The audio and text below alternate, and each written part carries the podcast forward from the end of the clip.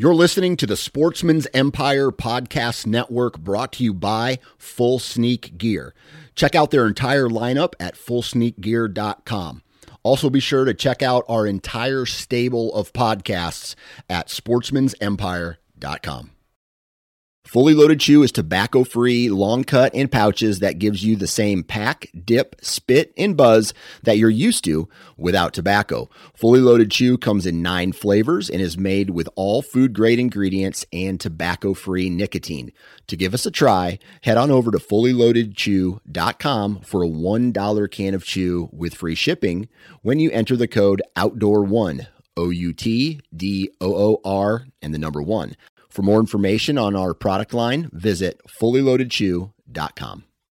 New from Moultrie Mobile, the Feed Hub offers first of its kind cellular connection and control for nearly any spin cast feeder on the market. When used with the Moultrie Mobile app, you can monitor feed and battery levels, run feeders on demand, receive alerts when feeders are clogged, and remotely adjust feeding times. The Feed Hub is ideal for anyone who maintains feeders. Remove the guesswork and save time by planning feeder maintenance before you drive to your hunting property. For more information, visit moultriemobile.com. The Houndsman XP podcast is fueled by Joy Dog Food. Joy Dog Food has a rich tradition of supporting the houndsmen of America. Founded in 1945, Joy is proud of its history and the relationship it has built with the American houndsman.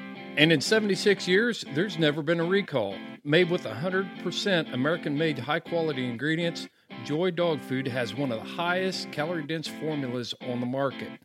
For 76 years, this made in America product has kept hunting dogs in the field day after day, season after season. And when we say made in America, Joy has a long track record of fighting for American freedoms by being on the front lines against the animal rights movement and their extremist tactics. Joy will fuel your hounds and fight for your freedoms, fueled by Joy.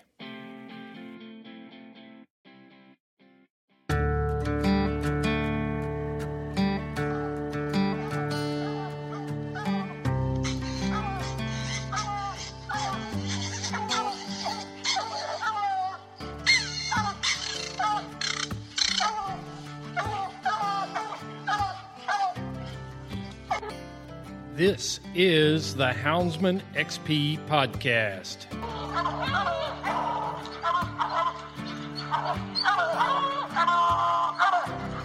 Good dog, get that bear. Get that bear in here.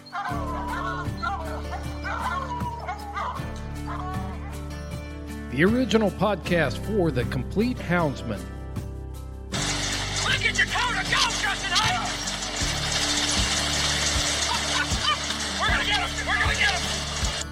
Podcast that represents our lifestyle of extreme performance. Get him there. Get him. Yeah, good boy. Good boy, Ranger. Uniting houndsmen across the globe from east to west, north to south. You know, if you're going to catch a cat or a lion, you know, you have to have teamwork. We take you to the wildest places on earth. Yeah, so how many days how many days a week you spend in Medina? as much as I can, to be honest with you. Anytime that I get, I'm I'm out there. Join us for every heart pounding adventure on Houndsman XP. I'll tell you like I tell everyone else, I'm going to hunt whether you're here or not, so you might as well be here.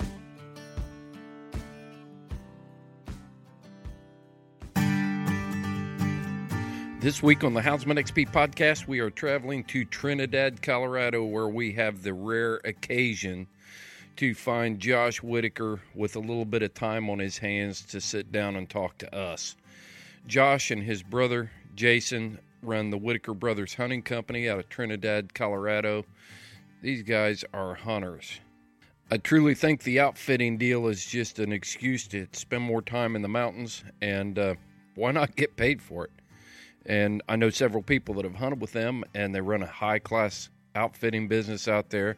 But the thing that drew me to Josh was the fact that, man, this guy, he's always busy. He's a master leather craftsman. Um, he's a farrier. He's just a, a good Western ranch guy that that is good at anything that he sets his mind to. And we're going to talk about lion hunting from dry ground to subalpine, from dirt to the snow. It's all in this one, folks, as you guys get introduced to Josh Whitaker. When I'm looking for guests for the Houndsman XP podcast, I like to find people that are not one dimensional. They've got multiple layers to them. They've got a lot to offer the hound hunting community and our audience. And I really do strive to find those people with high moral character. That is something to be celebrated in our culture and especially in today's world. I think you're really going to enjoy this conversation I have with Josh. He's going to also have a very important message for all of us to listen to at the end of the podcast. He actually went to the Capitol in Denver for the hearing on Senate Bill 22031 and he's going to talk about his experience being there as his first time ever being involved like this and it's going to give you inspiration it was an uplifting message for me. I was really inspired to see the uh, houndsmen the ranchers and the hunting community come together out there in colorado. And josh was on site and experienced it firsthand and he's going to give you some takeaways and hopefully inspire you, all of us to be more involved in this legislative process. Defeating SB 22031 in Colorado was a great day for democracy in America. It was a great day for freedom. That committee was made up of three Democrats and two Republicans, so that should show you that democracy can and still does work in the United States. And most importantly, that common sense and science based wildlife management is still alive.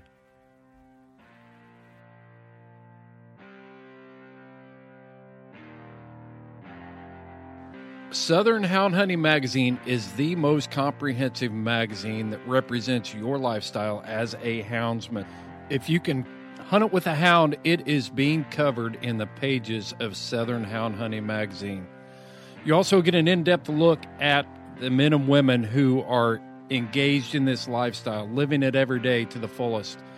From the Rocky Mountains to the southern swamps and across the ocean, with articles about our international houndsmen and what they're chasing across the pond. Go to southernhoundhunting.com, get your subscription for $15 a year. Southern Hound Hunting Magazine promoting the fair chase experience.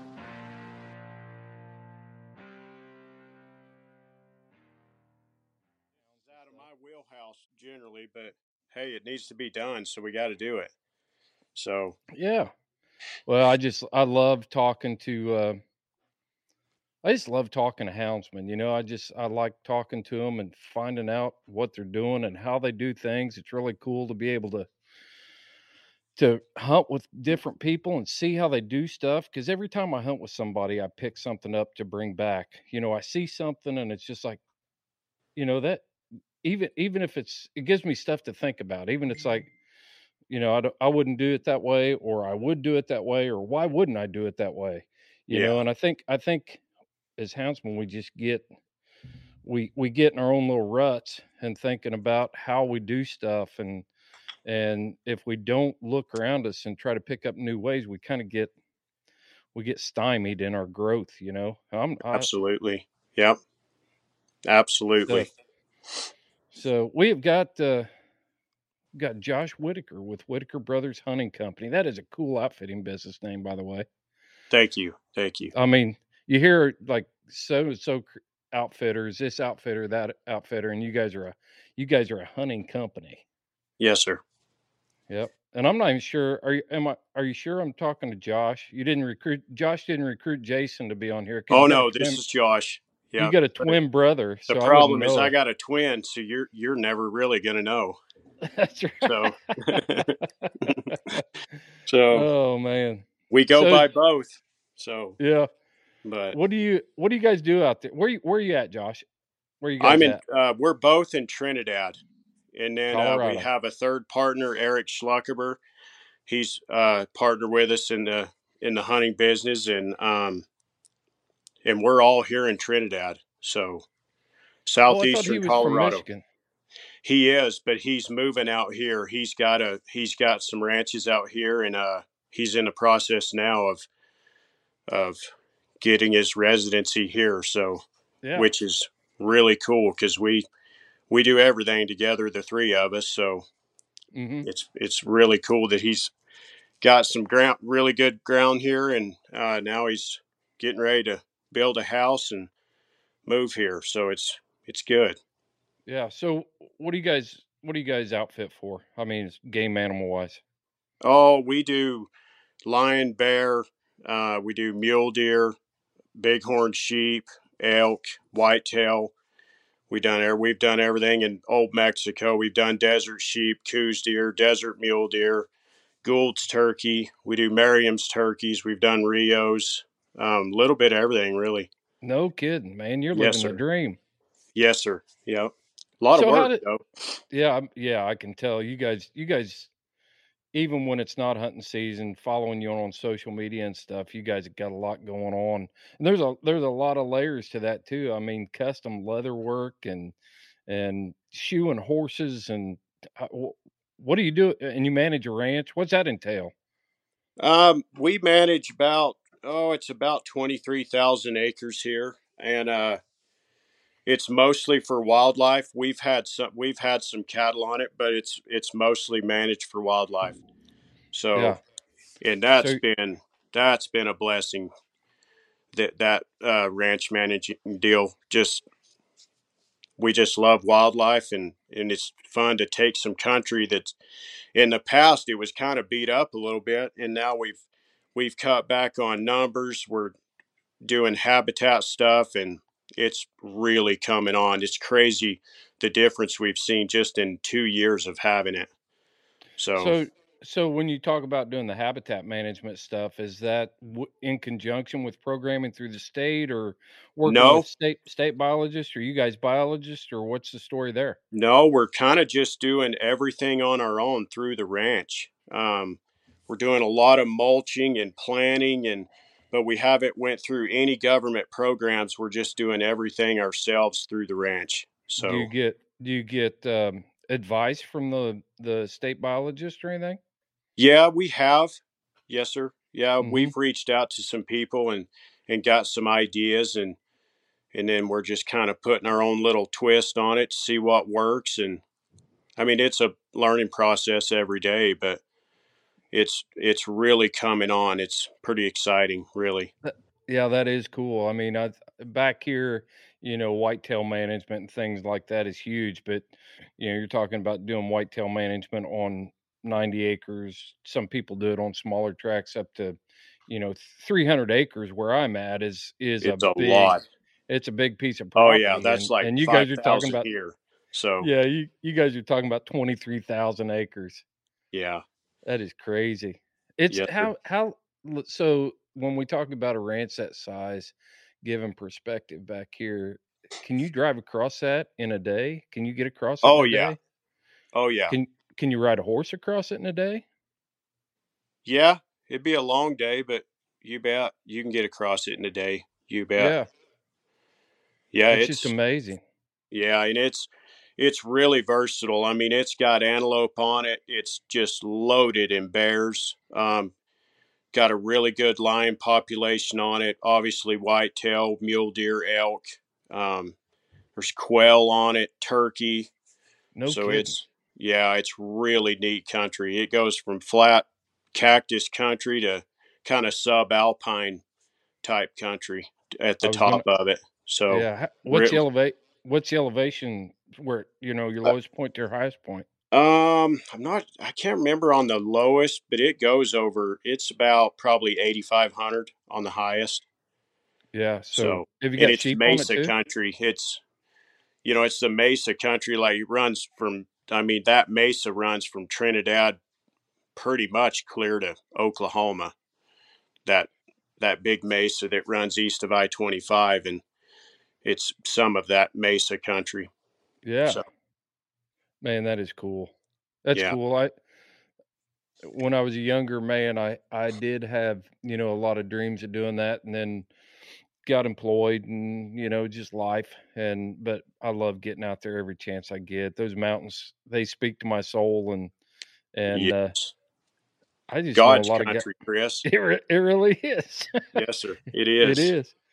And and every time I talk to people out there, you guys always have a smile on your face. You know, you're you're always smiling and just loving Yeah. life. It's great. Yeah. Yes, sir. Yeah. No doubt.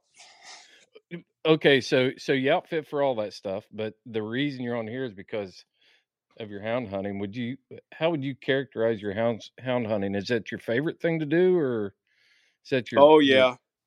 I mean, we we love hunting everything. I mean, we I don't guess there's anything that we don't like to hunt, but the the dog deal is by far our Mhm. biggest passion. It Yeah. really is. It's been the hardest. It's probably been the hardest thing, but it's the most rewarding thing that we've done in the hunting world. Is the So- hounds. So when you're when when you're outfitting and you have people uh, that you're outfitting there that may be there for a trophy elk or you know on the ranch or pronghorn or whatever, and they ask questions about hounds and things like that. Uh, are they curious about it or do they understand it? Do they see your passion on it? You know, what's what's the normal reaction from your typical ungulate hunter? Do they just dismiss it and move on, or what have you seen? You know, most of them are they they really respect it.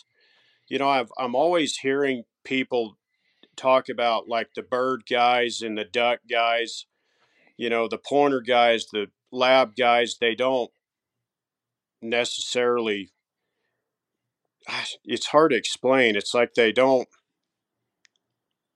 they get into the whole fair chase thing and mm-hmm. whatnot. I've personally, Chris, I've never dealt with that with a hunter. I've never had that conversation with somebody that with a hunter that just did not approve of hound hunting. So Yeah. everything that I've all the conversations I've ever had through all these years have always been positive with hunter to hunter Yeah. conversations. So, and it, seems like everybody wants to do it, you know, at Mhm. least once. uh, These hunters that we get in camp, all of them want to, they want to go on a bear chase, they want to go on a lion chase, and they all want to. And there's get to be tons of people that have done it, and they all speak highly of it. I mean, Yeah. they just they loved it. I mean, they see all the work and dedication and time and money it that we all put into it, and it's just Mhm. I've always got great feedback from hunters about it. The reason I asked that question is because you said for you, I mean, I've been through your Instagram profiles and your Facebook photos and all that stuff, and you're you've got bighorn sheep and you've got monster elk and great mule deer and pronghorn and all this stuff, and yet you said that that the hound part has been the hardest for you. What parts have been hard? You know, my brother and I we've been into hounds for I it's right at 22 years and we just wanted to we just wanted to kill a mountain lion, Chris, and the, the only way we knew of doing that successfully was with hounds. So I literally found an ad for some walker dogs for sale out of South Dakota in the back of a fur fishing game magazine. And that's how that is literally how we bought our first hound. Was How did that turn back- out? He turned out pretty good. Yeah. He yes, he he actually made a lion dog. He wasn't a rock star, but he dang sure could go catch one. Yeah. And uh so that's kind of how it started, really. Just we just wanted to hunt a lion and that was the only way to do it. So we we made it happen. Were you outfitting at the time? No, uh-uh. That was before the outfitting. No, days. it was it was quite some time after that till we started. We've we've guided our whole adult life, but we wasn't, you know, we wasn't guiding any lion or nothing like that. It was years later after getting hounds when we started doing the the lion guiding stuff. Mm-hmm. It was years down the road, but uh, but yeah, I mean, we were doing we were guiding deer and elk, you know, ungulates and whatnot. Yeah. eh, So you know, what at that time. What other challenge do you have with you know get breaking into that? Um, just the the challenges was just getting a pack that's that's versatile, that's that's good, that's consistent with, you know, going out and catching game and you know, uh, we're fortunate because the first half of our our hound career was all with telemetry. You know, we had it way better than the old timers, but it's it was still harder than it is now. You know, Uh-huh. these these Garmin's have his I mean, it's just a game changer. But so we, you know, we it was always a learning deal with telemetry and and we didn't have any old timers to go out with and show us the ropes. I mean, Jason and I just winged it. Literally, we just winged it and and uh, you know, I think we'd have been a lot further along if we could have apprenticed under somebody that has, has had hounds for you know decades and could have showed us the ropes, but we didn't have that. So, but I mean, looking back, it was fun. I'm kind of embarrassed on some of the things that we tried and did back in the day, but uh, What, it's like all what? good. Like Huh? what? Would you like what? just certain things that we'd be, you know, blindsided with on a track and with a dog and why just certain things we did just didn't make a whole lot of sense. I don't think looking back, you know, I just, it's just, we didn't handle it like we should have. And, but we didn't know, you know, it just, just You didn't learn- know. Don't you think though you learn a lot more when you're making mistakes? When you when you're not Oh successful? yeah. Oh yeah. That's why, uh, I mean, that's why we, you know, we love things like traditional archery. That's why we love dry ground lion hunting because failure is failure is good in ways. You know, I mean, Yeah. failure is is rewarding when you win after failing for you know time and time again. And so Jason and I, we've always just we we like struggle. It struggle turns our crank. It it just does. We don't like things easy. Um, and like dry ground lion hunting, dry ground lion hunting is extremely frustrating. It's difficult. It takes so much more time than you know when you're on the snow to Mhm. to get it accomplished. And and now that's just that's our number one love is dry ground lion hunting.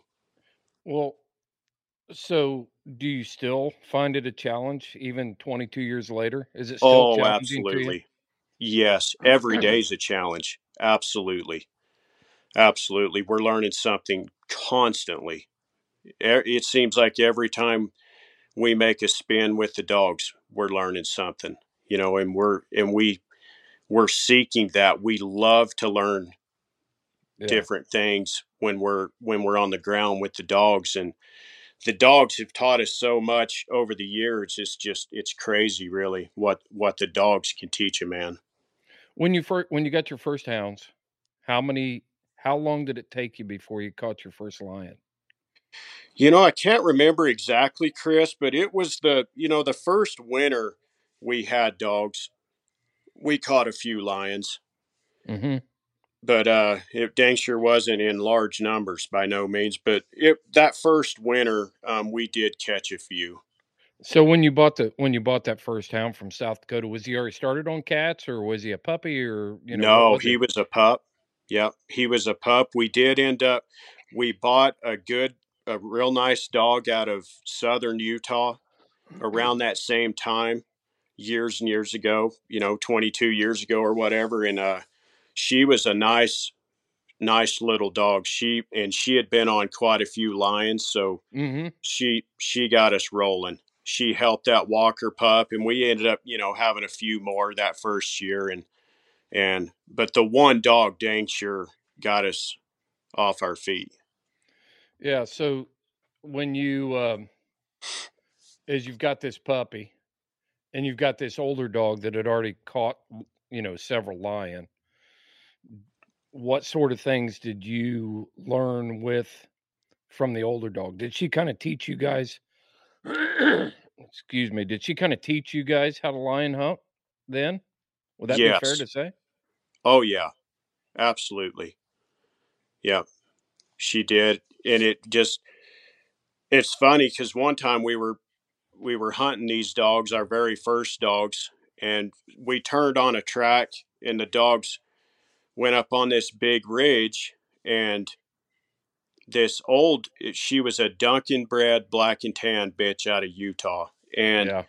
she came back to the road She- they went up there and they milled around forever and they got they made a big lose and she ended up coming back down to the road and them other dogs screamed out of there and and left and went over the ridge and Were you, and you were Jason and I thinking were- deer race?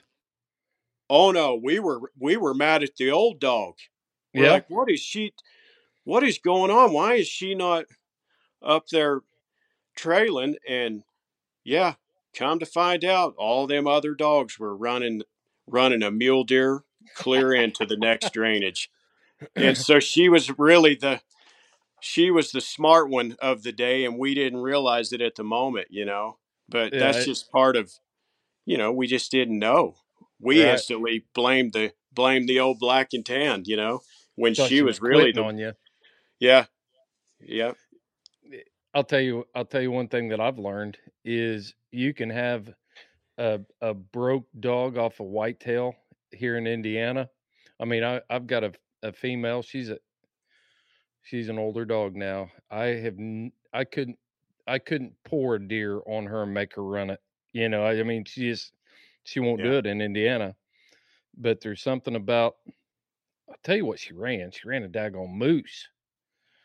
She she jumped a moose out of a bed, and she's never seen anything like that before. And they're so big and animated. it Oh my gosh, she she showed you she showed me she knew how to run a moose. And she showed that damned, that's moose funny. too, and I was just like, "You got to be kidding!" But uh, I don't know what it was. But I've I've taken a few hounds from here out to your country, you know, out in the west there, and and I got to spend a, a few days with with hounds that haven't been out there, breaking them off trash because, you know, what they call that when mule deer mule deer don't hop, they hop along, but it's different than the way a whitetail runs, yeah they and they're just starting starting, yeah. Yeah And and when they do that, there's something animated about that that just triggers them. I mean, it's Yeah. crazy. Yeah. It's crazy what dogs pull on a guy sometimes. It just oh, it's can be frustrating. But it's just dogs being dogs, you know. They all make mistakes, just like So- us. So back to that story. Did uh, she? They ran over the ridge with a mule deer. Uh, did they just make a lose up there, and and you couldn't get them back on it, and then you're gathering up pounds or what are you doing then? Yeah, we we lost it. Yep, struck out that day. Yeah. Yes, sir. Yeah. Well, what is the majority of the hunting you do is uh, condition wise you down towards Trinidad? Because is that would that be considered the Red Rock, Red Rock country? Is that still No, um, of you? there is dang sure some Red Rock country east of us, and we do Okay. We do lion hunt it. But uh, we are just absolutely blessed where we live, being houndsmen, because we get the the best of both worlds here. Because we've got snow country to the west, and then we can go east of where we live and get into just full blown dry ground hunting down there. So it is Yeah. it's so versatile here and and location is everything you know i mean we have a really good population of lions um and location is everything and i just we are really fortunate where we live Yeah. Yeah. What kind of hounds do you like to keep keep on your place? We've had these conversations and stuff and talked we had a big full blown conversation about hounds last night uh, on the phone, but uh you know, what kind of hounds do you like to keep? You know we just got a bunch of crossed up stuff chris um kind of typical of you know guys in the west. Um we don't have anything purebred you know right now at, at the moment but nothing against anything purebred. We just don't have anything. Um we just i i just call them grade dogs you know just grade stuff. We just breed good to the good and we've got stuff out of uh old mexico colorado new mexico texas and nevada What kind of where- hounds come out of that's that's interesting. What kind of hounds come out of um, out of old Mexico? Well, we got this. We got this bitch years ago down there in the West Sierra Madre Mountains in Sonora, Mexico, And you wouldn't believe it, Chris, but this dog was half Basset. And Hmm. to this day, she's dead now. I lost her from cancer three years ago. But to this day, that was the most lion minded hound that I've ever seen in my life. She was she was a big dog. She had a her conformation was goofy, kind of like, you know, like a basset and but gosh, she was really, really intelligent. Um and just she was a lion catching machine and we've got we've got quite a bit of, of her blood left in our line here now. Mm-hmm. and um and you know and i'm always trying to breed up. I don't want to just breed our own stuff and just kind of stay in in one place. I'm always venturing out and and trying to get you know stuff from the outside to to just keep breeding up. I call it and you know we've got some really nice stuff that i'm really liking out of texas out of west texas good rancher friend of mine down there um, I've got stuff from Cleve Dwyer out of Nevada that I really, really like. Um, Cleve runs kind of a smaller, really a kind of a pound track type of dog. Mm-hmm. And we've got a little bit of everything. I mean, we've got dogs that that will dang sure kind of stand on their head and pound on one, and then we've got dogs that they'll really move and drift and when they lose it they're out you know out front circling and trying to find it you know kind of leaping up trying to find it and go on and Mm-hmm. so we've got a little bit of everything and i think that's it's it's worked for us um, having all that versatility in our pack you know it just seems like the dog that leaps out there two or three five hundred yards can sometimes get it rolling again and then sometimes it's the dog in the back that's pounding track for track that gets you lined out. It just Mm-hmm. you just never know, and I think having a little bit of everything is is huge. We've got Do you- some. What's that? Oh, I was just going to ask: Do you run? Do you run both types in the same pack when you're when you're tip when you load Oh, the yeah. truck when you load the truck in the morning and you go out to the dog lot? You put a variety of styles of hounds in your box when you go hunting. Yes, we do. Yeah, So we you- do. you we take- only have uh, brother and I only have thirteen dogs between both of us. You know, in Colorado, we hunt. We can hunt eight at a time, and uh, I, I, we don't, we're, we don't like to hunt a lot of dogs anyway. When I dry ground hunt, I like to hunt eight, and then, uh, you know, when we're hunting snow, we like to leave it like two to four. Yeah. So Jason will take a handful, I'll take a handful, and we'll split and go. But, uh, but dry ground, I, I like to have six to eight dogs on the ground. Why? Why do you prefer to have that many? Just more noses that you know to strike. They're, they're Mhm. just, you know, when you're casting out. I mean, we we don't keep our dogs tight when we cast. We really cast them out. I mean, they'll sometimes they'll be two or three hundred yards. They'll be up on the left side of a canyon or the right side or clear up the drainage, and it just it only takes one dog to strike. And I mean, there's so many times that you just you literally ride or hike right over a lion track and nothing hits them. You know. And I think when you have a lot of dogs on the ground, or you know, our eight dogs on the ground, you have a lot better chance of of hitting a track than as opposed to having four. So Yeah. You're just so your your thought is I'll increase my odds by having more noses out there trying to find find the track. hundred Well, percent. you- so when you when you talk about riding or walking over walking over a track and they can't take it, um, what do you think that what do you what do you think causes that? If you can see it and they can't take it, what do you think is going on there? Well, most of the time we don't see it. We just, you know, like I've had, there's been numerous times we'll have a pack of dogs and I'll have a slow, we'll have a slow dog like literally behind us, just kind of moseying behind us, working the ground. And I'll have dogs clear up in front of me and the dog behind us will strike one. And it's crazy. We've, we've experienced this a lot them uh, them dogs in the front, they literally walked right over the track and never hit it. but yet Hmm. o- the old dog in the back that's really slow, he he hits it, and then them other dogs hear him. They come blowing back to him, and then they take the track and go on with it and catch him. You know, so it's it's crazy because they just flat missed it. They literally just they they walked over it and did not. They just didn't hit it. I think it happens a lot. Mm-hmm. You know, a dog, especially if we're on a on a big trail or a two track. You know, them dogs would kind of pick their head up and just kind of trot. That's why I can't stand hunting on on dirt roads because the dogs just they'll kind of just put their head up and just kind of start trotting along instead of Yeah. really working the ground. I like you know tight canyons where you, them dogs are really working the rocks and working the brush and So your style of hunting, you're not rodent dogs a lot then, from what you say. I mean, you're you're getting out of the truck and and walking into those tight spots where you can't get vehicles and stuff like that. yes So we doing?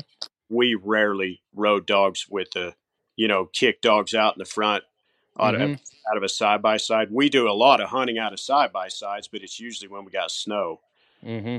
but but when we're dry ground hunting we're usually free casting and on foot or horseback Let's get back. I want to talk about more about that, the dynamic of that deal you were talking about about the the front dogs just overrunning that. And then the thing that caught my attention was the fact that the slower dog will will strike it and start moving it out, and then your other dogs will come back in and and they'll take it. Then what what what's that all? What do you think that is all about? i don't know i just they just all it boils down to is they just missed it Yeah. it's not that their nose is no worse or you know any hotter than the dog that did strike it they just they just flat missed it. That's all it boils down to. Because i've Hmm. seen that a lot. Of we used to have this old blue tick dog that just i mean he he worked the ground crazy slow you know and he he was really good for striking because he he he was so slow about it and he did miss miss a lot. But you know them dogs sometimes them dogs that just they just walk right over him Briar Creek Kennels is your complete hound hunting outfitter. Boots, lights, collars, and tracking equipment. Dog boxes, kennel supplies, collars, clothes, squallers. Whew, they have it all. Briar Creek Kennel is a Garmin and Dogtra dealer. Owner Chris Girth will ensure Briar Creek Kennel customers will get top of the industry customer service.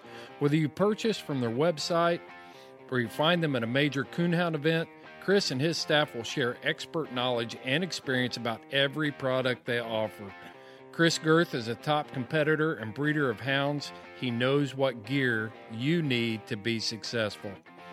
Look for Briar Creek Kennels on the web for a complete online store or look at their fully stocked trailer at any major coonhound event. Briar Creek Kennels offering a hound hunting public generations of excellence. Talk, I sit here and I think about the values. You know, all of us want that that big flashy, you know, go hard hunting hard and and you know all this chrome and man, they're really looking good and you know, uh, we've sometimes missed the value of the methodical hound like you say that that doesn't miss anything and it's such a strange thing for us especially where i'm at i mean it's when when you unsnap dogs in the dark to coon hunt then you don't want to see them again until you're pulling them off a tree and and you expect them to go hunting hard and get in there and get a coon treat as quick as they can especially in the competition coon dog thing and it's just it's a different world for you know that that I grew up in. So if if we had I remember those types of dogs back when I first started hunting I may I probably even had some of them you Oh, know yeah. where where it, but after I figured out that you know old blue or the old whatever dog out there that's flipping over every leaf to to try to tree a coon I can tree four or five with a different style of hound here yes but when you get into that diverse area that you're hunting and you start thinking about that that a lot of the hounds that I've got here you know they would miss them too they just run right past them they're not going to slow down that much oh yeah and, and I mean, really, uh, in the dry ground world, those those strike dogs are they are no doubt the most important dog in the pack. There's Yeah. no, you know, so The the thing that blows my mind is though is the you know the high strung get out there flashy once old once old strike dog hits it they're like oh okay well we better go back there and they dial it in you know they dial it all in they refocus and it's like okay so yeah we missed this one and we're glad you're with us and then they start rolling it like they they Yeah. they should have never missed it Yeah, and like I mean, we'll have eight. Say we have eight dogs on the ground, and we're just working up some country.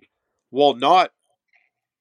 I don't count on all eight of those dogs striking. They Mhm.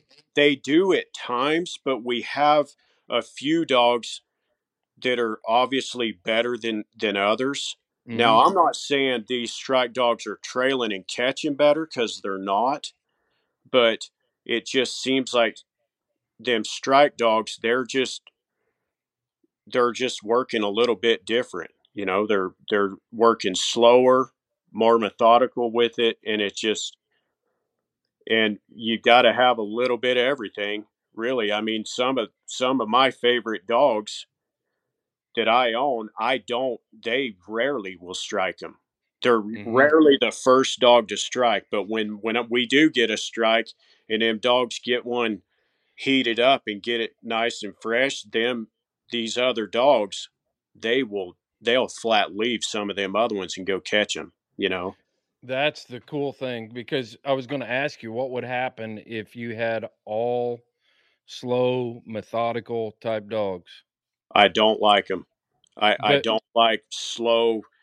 I the problem with them slow, just stand on your stand on their head type of dogs.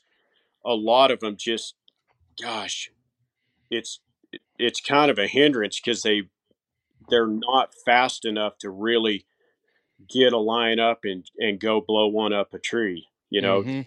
they pound and pound and pound and they they're slow and and I like I like a dog once once they do strike one and and they can get it fresh. I like them where they can flat move on one and and pressure it up Mhm. Because there's so many times them lions will get out in front of them dogs, especially in the dry ground. I mean, I've even seen it in snow. Them dogs will get out in front of them dogs and they'll just they'll hit a trot and you just you're not going to catch them. You know, you're you're just Mhm. not. Yeah. They can't put enough pressure on them They to, can't to catch them. exactly. Yep. So, so, um, man, I had a question and I got reeled in by what you were saying. And I we don't consider our dogs super cold nosed, Chris. We just you know, I don't know how to really gauge them. I, we don't hunt with enough dogs with enough people to really gauge them. But I just, I mean, I think they're. I'm dang sure not going to say they're super cold. I just, you know, but it seems like them medium nosed dogs, when they do strike a track, it's a catchable lion. You know, Mhm. It- I see a lot. I see a lot more guys hunting dogs like that. You know, with with limited time, limited opportunities to get out there and hunt and things like that. Then, you know, everybody talks about wanting to have the old cold nosed dog, but if you're spending all day, you say you got you got two day, you got a full time job and you got two days a week to hunt, and you spend both of those days cold trailing on stuff that that you can't catch, man. That'd be frustrating. That'd get old quick. It would, I- yeah, and I don't, I don't like that, and it's not. I mean, don't get me wrong here. I don't want to sound negative because I absolutely love to trail lions, but I like catching them too. You know, Yeah. so many guys just they say, well, it's just about the dogs. I don't care if I catch the lion. Well, who wants to shoot a basketball and never make a make it hoop? You know, I mean, it's it makes no sense to me to have that mentality. I mean, if you're going to trail lions, you at least sometimes you need to be catching them too, you know. And Yeah. my brother and I are all about getting them caught. And Right. I can't get one caught. I'll I'll lay up at night for two hours just running it through my brain, trying to figure out why I couldn't catch it. You know, it's it drives me crazy when I can't get one caught. But that's just us, you know. We Well, that's we what makes- absolutely love the trailing, but we love the catching too. You know, That's what makes great hunters, you know, great not only great houndsmen but great hunters. You know, eh, you don't have to spend money on hunting license and and archery equipment and all this other stuff just to go hike through nature and enjoy it, you know. Yes. You know, and and uh you don't have if you just want to have a dog and watch him sniff around on stuff. Man, I got a boxer and a pit bull in this house. I can take on a walk anytime I want and watch him sniff every track in the woods, you know. But I like catching stuff. I love to catch game. Love to Yeah. catch. Yeah. Well, hey, I want to I want to shift gears a little bit, and um, we did we did a podcast last week on aggression, and um, I listened to that thing the other day, and I realized that I had some aggression going on because we recorded that thing the night before the uh, Colorado Senate hearing. I'd been pounding away on on you know every getting all the information and talking to people about all that stuff that was going on out there in Colorado and uh I think I was a little bit aggressive about the whole thing after I listened myself on that podcast and I needed to talk to you to get lightened up a little bit but uh, you attended that meeting in Denver and and I wanted to talk about what happened and and get your takeaways from it and your experience and and the whole thing. Yeah, it was. I learned a lot. Uh, my nephew and I went up there. Uh, my nephew Justin, and he's a houndsman too, and he's a lot more intelligent than I am when it comes to legislature and politics and everything. So I was sure grateful to have him up there because I sure asked him a lot of questions about what was going on at certain times of the day, and you know it. I mean, we beat it, Chris. It was we ended up beating it four to one, but there was a lot of lot of hunters showed up. It was it was humbling being around all them houndsmen and trappers, and I I personally wish there was four times more in the army, but there Mhm. you know the this there was a big storm the day before this this deal and uh, you know, a lot of ranchers couldn't make it. There was a, many ranchers that were planning on going, and we got hammered with snow. It was 15 below zero, you know, and a lot of those ranchers had to stay home and bust ice and feed cows, and so you they bet. make it, you know. But uh, the people that were there was just wonderful. I mean, their testi- their testimonies was just awesome. Um, very, you know, everybody really done their homework. Uh, there was a lot of women that spoke, and they just knocked it out of the park. One of those was was Naomi Yates from uh Yeah. she's up in northern Colorado. She's been on the podcast before.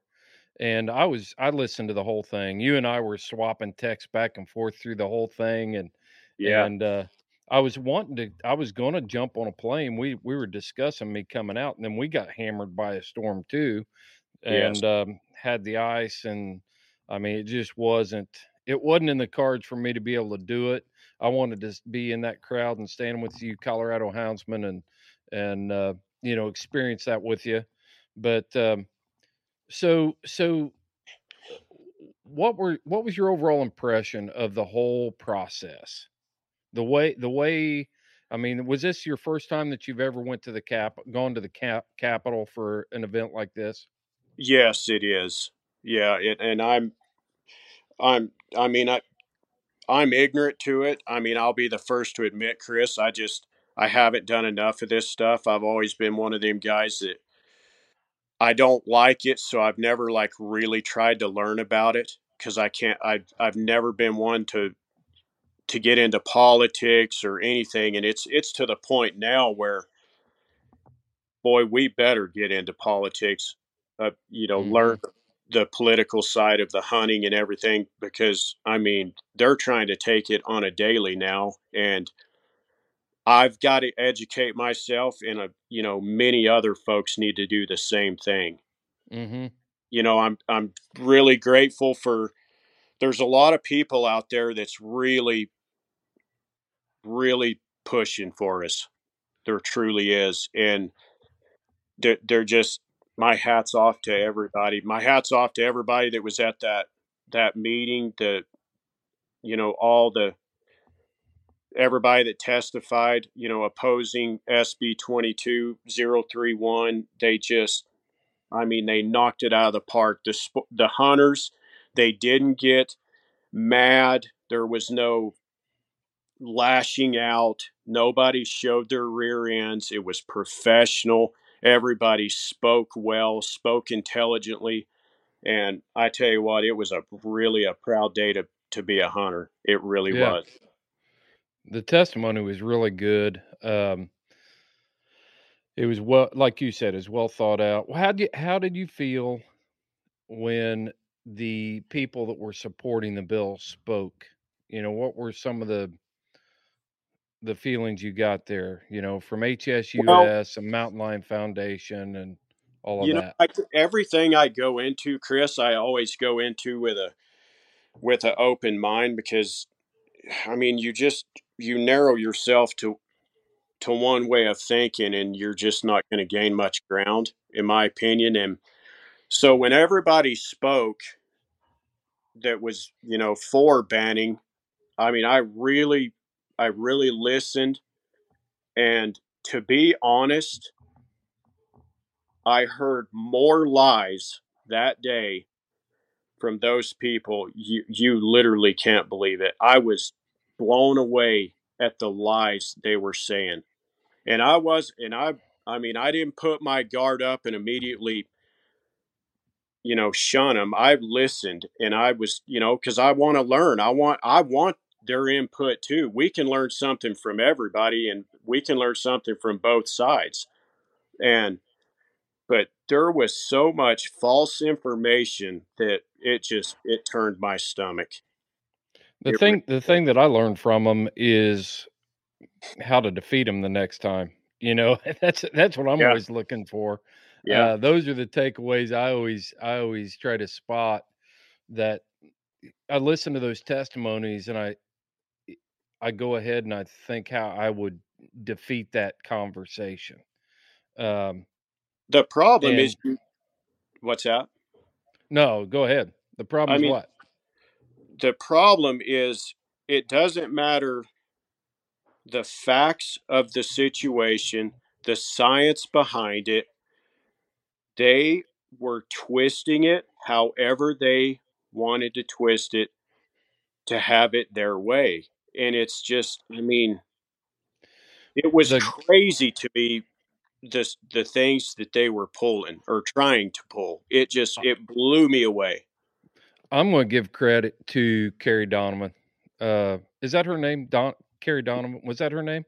The chair of that committee, hmm the rancher.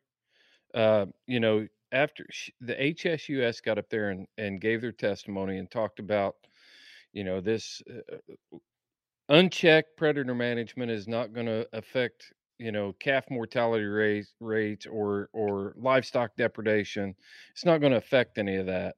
And Kerry Donovan turns around and she says, "Well, I'm a rancher, and I've seen three lion kills on my ranch. You know, we live in that corridor, and I see it." And she's she's a Democrat, and she she stood up and she's like, "Mm, "That's not right." Right. So I, lo- I that was that was huge. That was like for me that was the turning point in the meeting um, when I started really getting good feelings because with that bill, three of the sponsors had dropped off, and there was one sponsor remaining, and she sits on the board, and then there were two Republicans on there and Donovan, so that left one vote to swing, and by her saying that, I I really started feeling good about it. See, and I was gosh, I wasn't sure. I know you sent me a was text. You're like, man, this isn't looking good. oh, Chris, I was I was like seriously nervous clear to the last to the last person that testified. I I, I was just I didn't have a good feeling about it. And one of the problems was when they started the uh, the remote, the people remote when they started talking. I bet we went seven or eight in a row that was for the bill. And I was Mhm. like, "Oh my god, is this a setup or what the heck? Like we Yeah. need we need to throw somebody opposing in here any second now." And uh, Mhm. so I was, yeah. After when the remote deal started, I was seriously nervous just because it was one right after the other, right after the other, and it just, yeah. I mean, I was I was spooked there for a while. I'll be honest. Yeah, yeah. What? How was the engagement from the commissioners that were, the, or the senators that sit on this committee, the committee members? How did they react? Did they have a time at the end where they could speak and give their spin on it? How did you feel about that?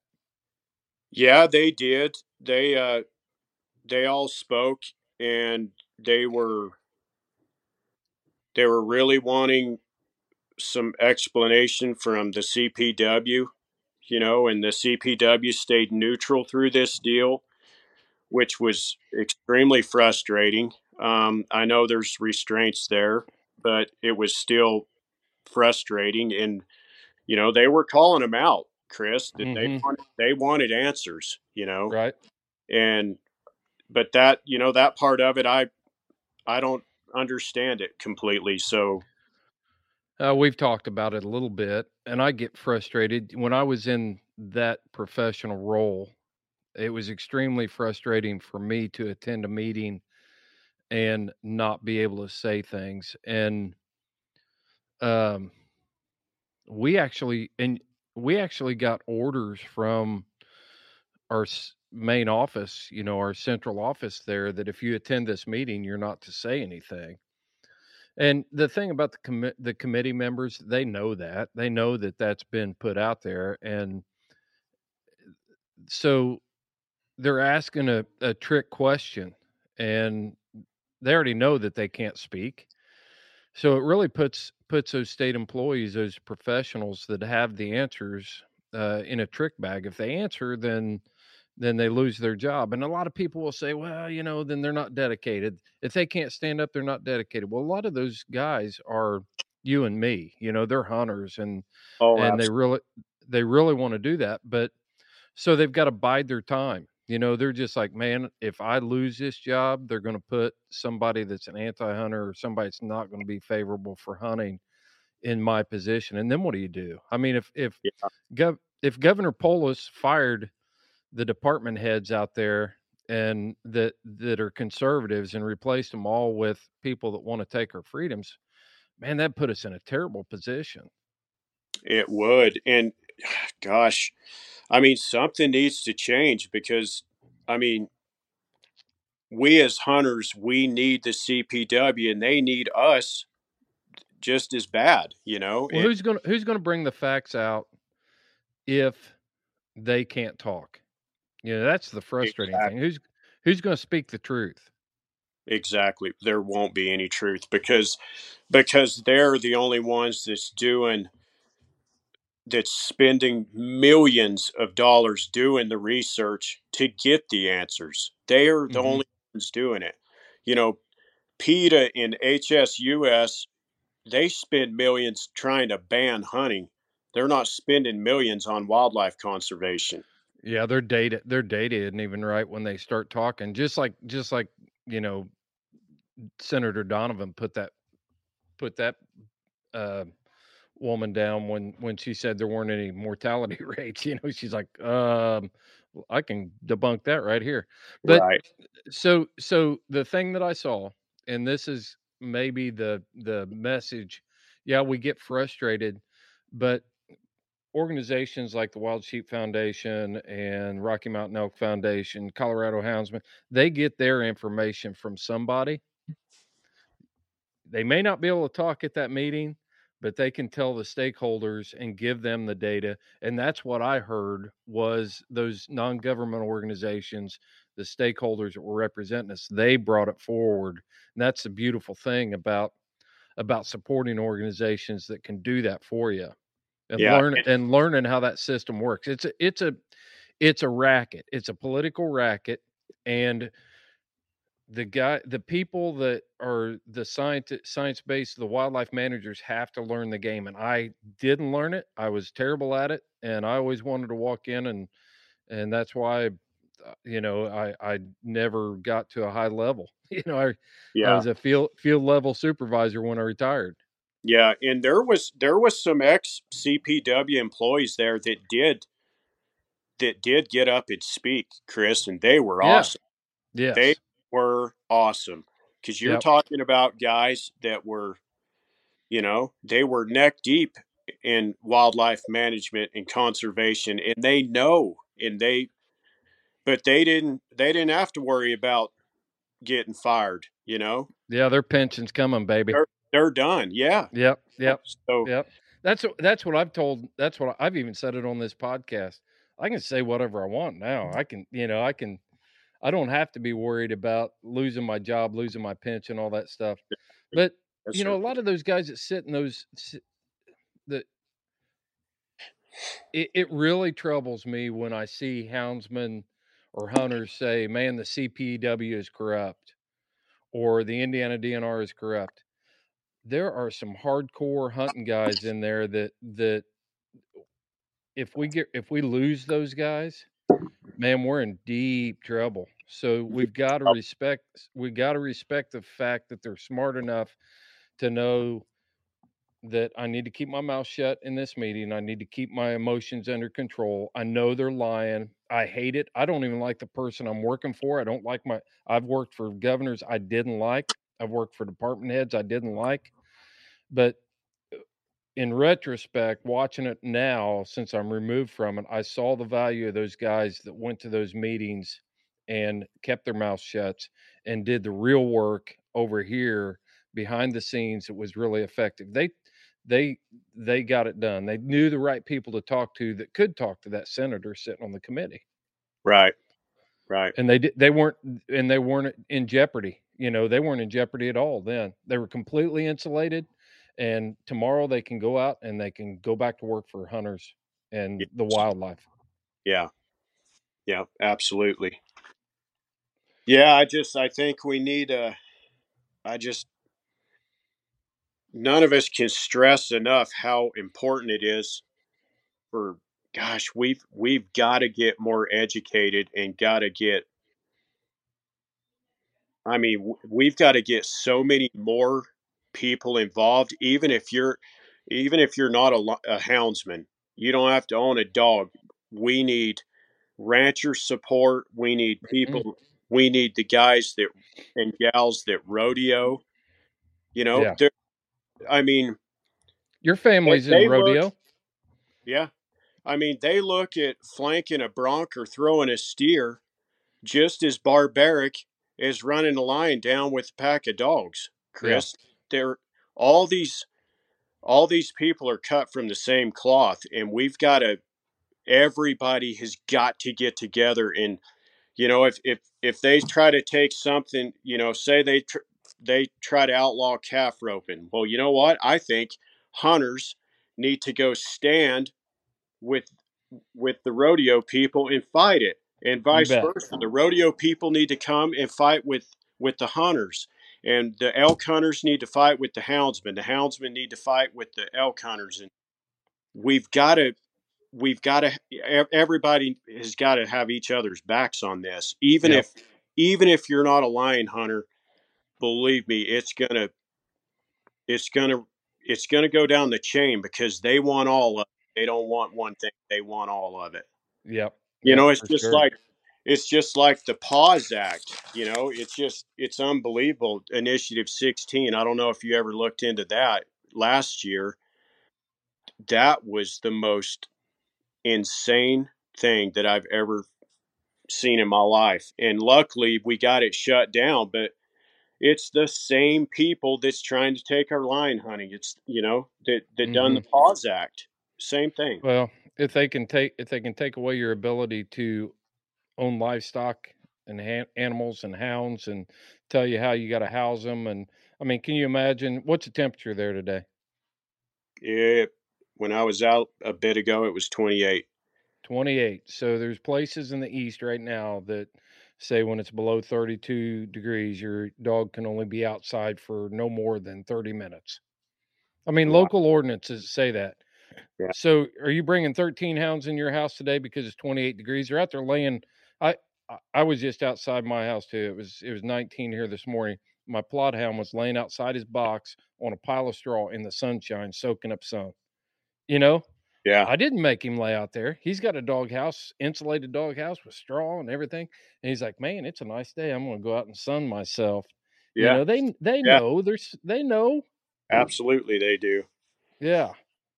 Well, Yep. Josh, I'll tell you what, man. I think I think it's I applaud you for for going.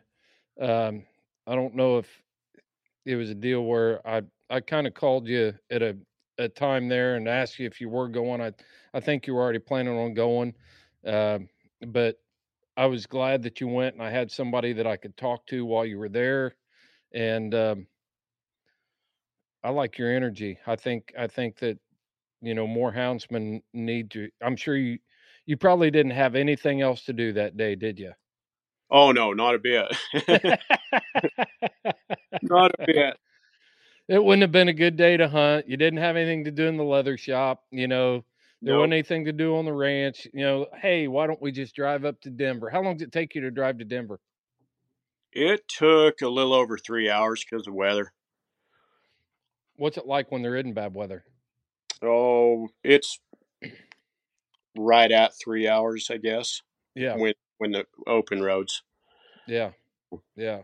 So I mean, that was a trek. By the time and that meeting was long, man. That thing went from 1.30. What time do you guys convene? You know, We left the Capitol the after meeting. five. yeah, We we left the Capitol. So, but it was, gosh, it was it was worth it just to be there and you know represent our tradition and we just need a lot more of us doing it chris Did did you kind of have a sense of pride knowing that you were doing something, you know, that you were doing your part? oh 100% yeah Yeah. everybody Yeah. there did you know and Yeah.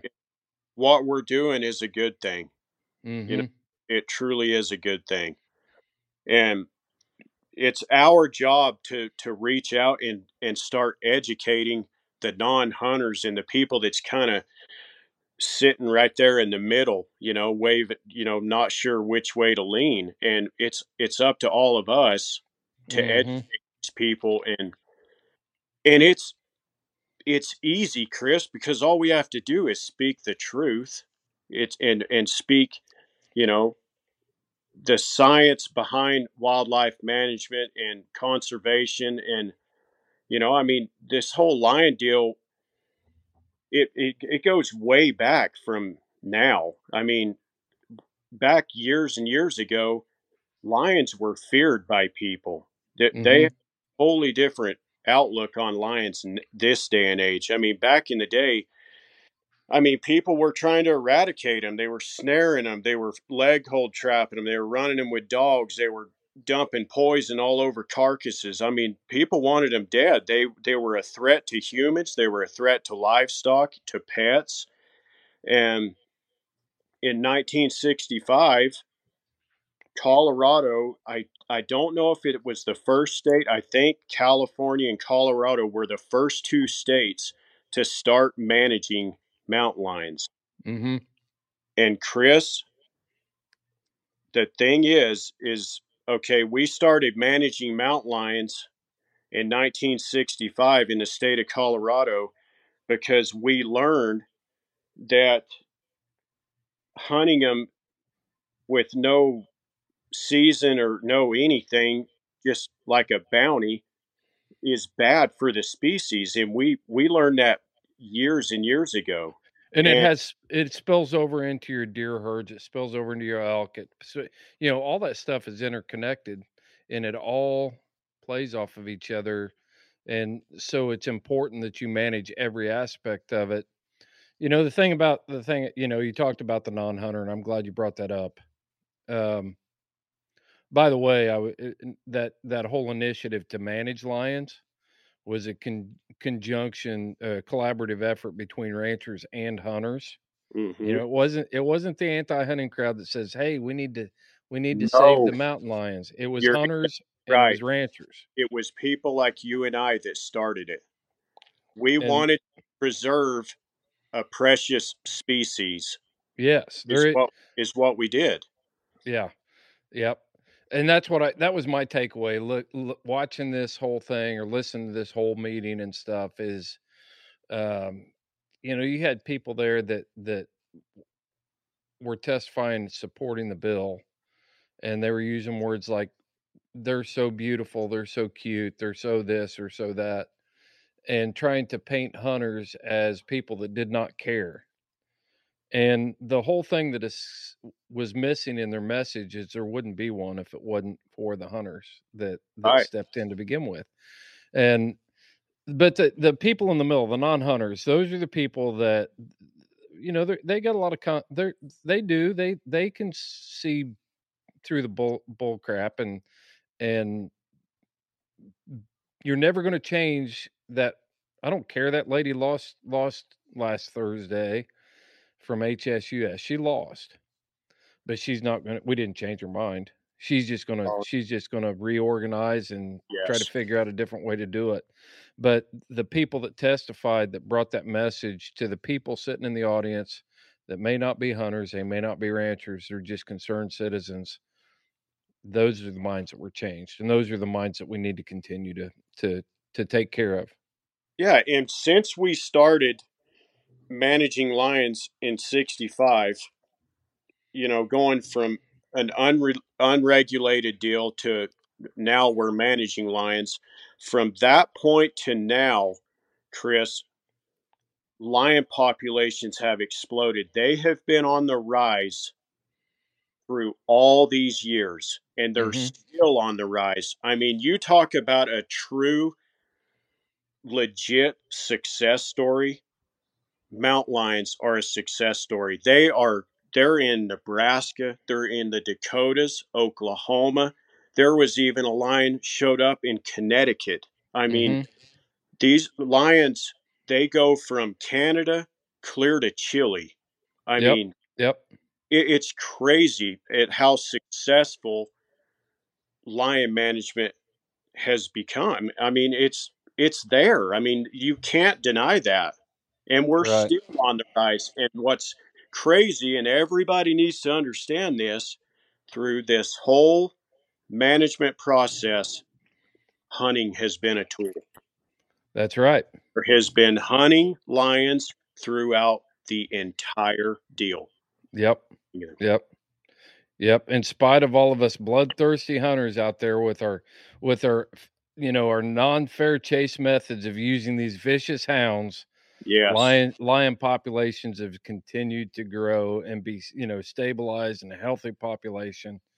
So Josh, I applaud you, man. I think I, I I think it's worth celebrating that that guys like you and hundreds more like you took time and showed showed up and I guarantee you you know just from talking to you i know that that you feel it was a good experience for you to go and and interact with other people and see that support and that takeaway is going to be with you forever It will. No doubt it will, for sure. And you know, this is it was a huge moment for hunters. I mean, mm. Chris, Colorado is a very, very liberal state, and we just got that shut down. And that should give that should give hunters all the motivation in the world to keep fighting for this, you know, because I mean, we just we just shut it down in in a very, very liberal state, and yeah we can do it eh, the next state over or 10 states over. I mean, we can do it, you know, we just have to get together and fight. And yep yep it, it has to be that we have to do it. You know, If I was I was worried. I'm not gonna lie, I was worried about it, man. It was I was too. the the there were four Democrats that that that introduced the bill and sponsored it, and then you had a um, um three Democrats and two Republicans on the committee, and I just saw a good nonpartisan effort to do the right thing. You know, when it was all said and done, it was it was a great day for democracy. It was a great day for hunters, and it was a great day to be an American to watch the democratic process actually work. Yeah, absolutely. Because you know, all it boils down to with the bill is the bill was not to just save mountain lions. The bill was to ban hunting. Right. That's their main deal. They want to ban hunting, Yep. and it, uh, I mean, they they introduced wolves in into Idaho, I believe, in around 1995. Well, now there is because of lack of wildlife management with the wolves. Now there is literally a hunting season for hunters hmm because of the introduction. They've gotten so bad. And Yeah. everywhere that a wolf has been reintroduced out besides Yellowstone, Chris, there's been wolves killed in all those packs for problems everywhere. You know, it, Yeah. it's the the killing is the killing is never going to stop with lions. It would it's just going to change hands.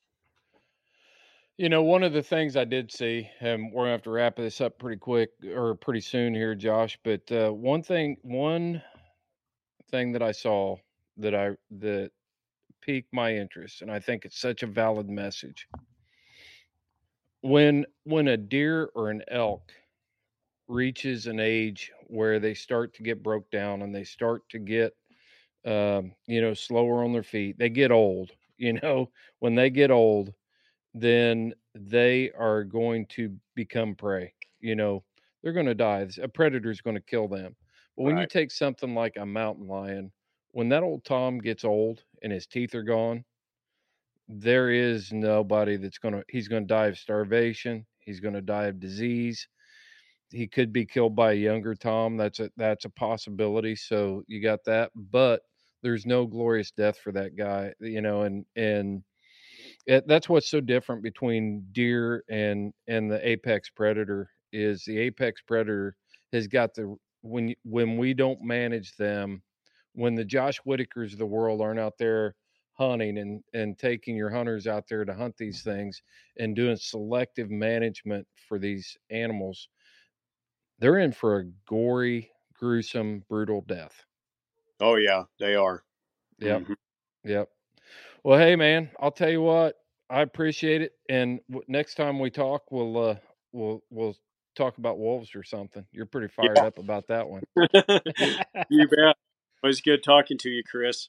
man. Josh, I appreciate the time and and uh, everything you did f- for Colorado Houndsman by showing up. You might have been the one guy that showed up that that tipped the scales. You never know. Never know. Yep. Yep. Well, hey man, you take care, and uh, I'll talk to you soon. You bet. Thanks.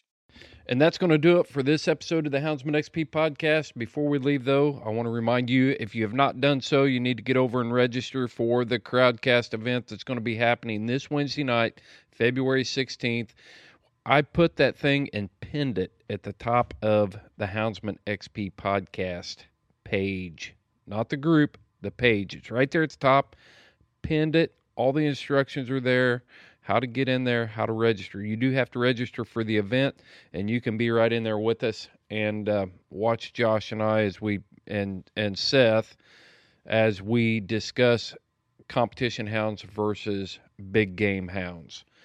It's going to be a lot of fun, I promise you, and there might even be a few giveaways during this show. So we want you to tune in, have a good time. And as we pick up new listeners, if you have not done so yet, if you could go over to Apple Podcasts, the iTunes Store, and leave us a review and a few lines, let us know that you're listening to us. For those of you that have already been listening for some time, make sure you're sharing this with your friends. Until next time, folks, you follow your hounds and I'll follow mine.